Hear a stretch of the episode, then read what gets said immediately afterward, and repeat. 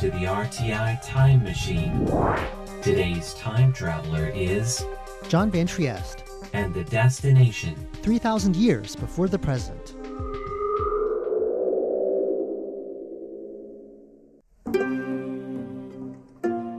Not far from RTI studios, within walking distance of where I'm recording this, are the remnants of an ancient habitation, a prehistoric site where people lived thousands of years ago. The site covers many cultural layers built up on top of one another over millennia as styles of pottery and other everyday objects came and went. One of the many layers in this record stands out, though. It's unlike anything that came before it in Taiwan, and unlike anything found in other regions of the island either. Perhaps because this layer stands out so much, it shares a name with the site as a whole. This is the layer belonging to the Yuanshan culture, which was spread across much of northern Taiwan around 3,000 to 2,500 years ago. But the Yuanshan site is far older than that. Settlement at the site goes back 5,000 years or more, and the Yuanshan culture wasn't the first or even the second culture group to leave traces there.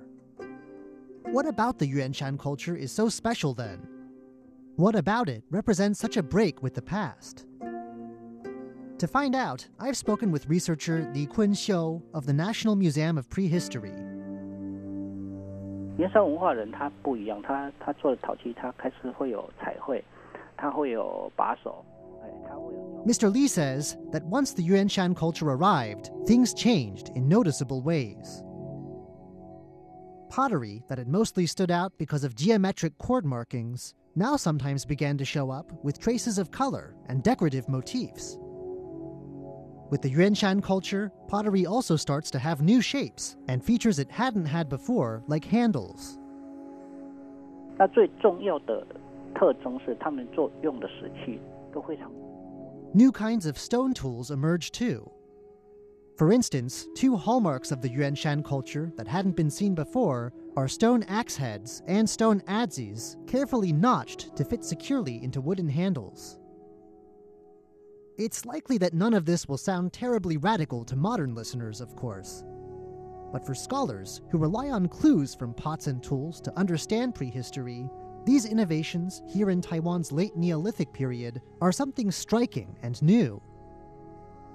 These new ways of making things are also important because they explain where the people of the Yuanshan culture came from, giving evidence of a prehistoric migration.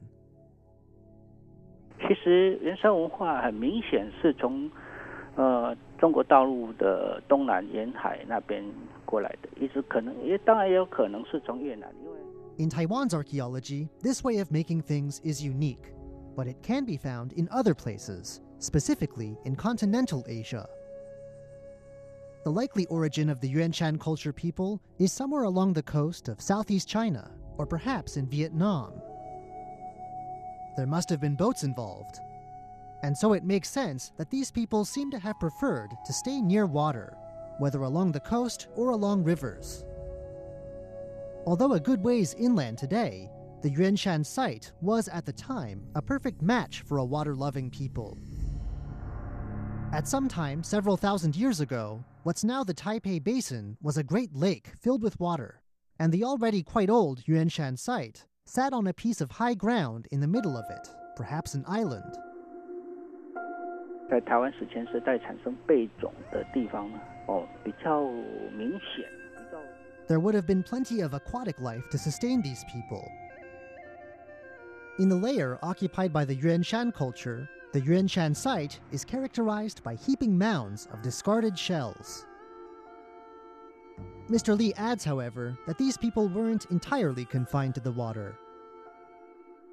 There is also an abundance of pig and deer bones around in the Yuanshan culture layer, showing that the forests nearby had a wealth of game and that the people who lived here were skilled at hunting.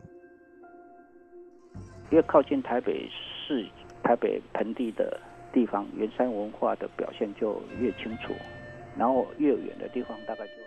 This kind of lifestyle and these kind of artifacts can be found at other sites too, of course. But Mr. Lee says that further away from the Taipei Basin and the Yuanshan site within it, some of the classic signals of the Yuanshan culture might not appear.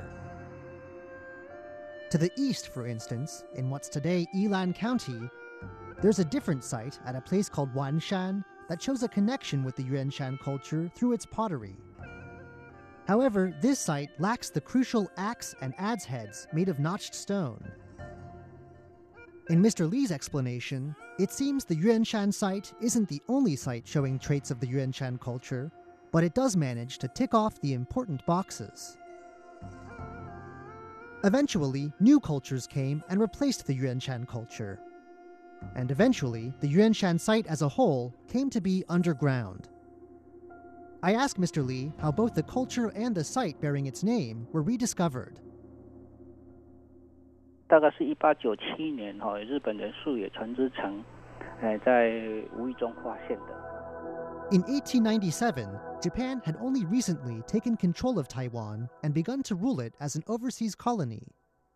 But already, Japanese scholars had begun to study the island. One of the things they were interested in was the island's prehistory. That year, when the Yuanshan site was accidentally uncovered, they began to examine it. With the site sitting as it did in the middle of Taiwan's capital, this early milestone in Taiwanese archaeology was never an especially big achievement. It was right there. But easy access to the site made it a subject of interest to many, and Mr. Lee lists off the well known scholars of the day who came one by one to take a look at it.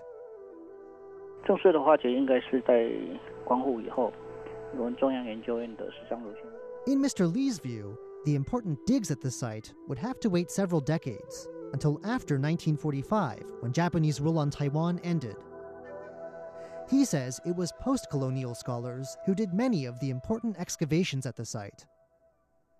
Just like during the colonial period, ease of access has meant that a number of Taiwan's notable post war archaeologists have visited the site as well.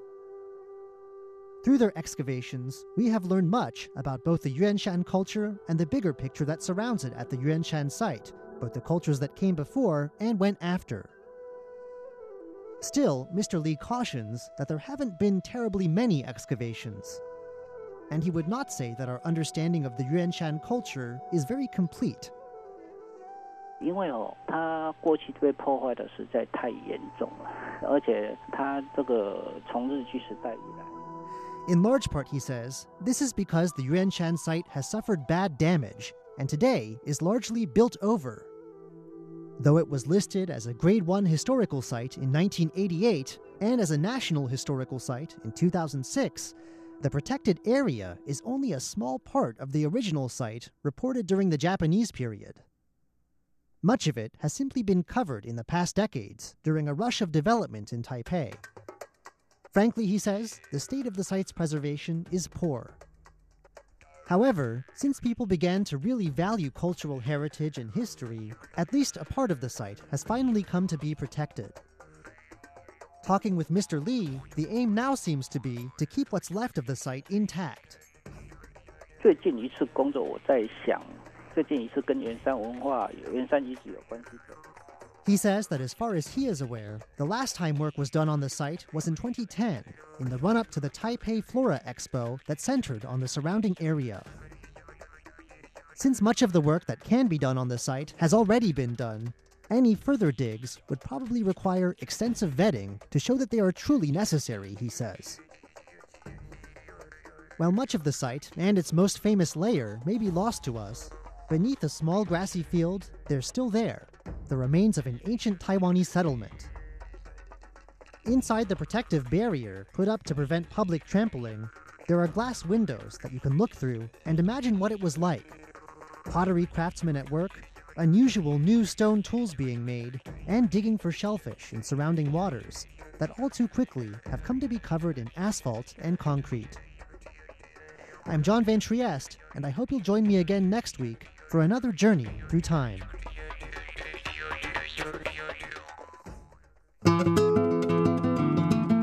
You're listening to Radio Taiwan International. Check out our website at english.rti.org.tw.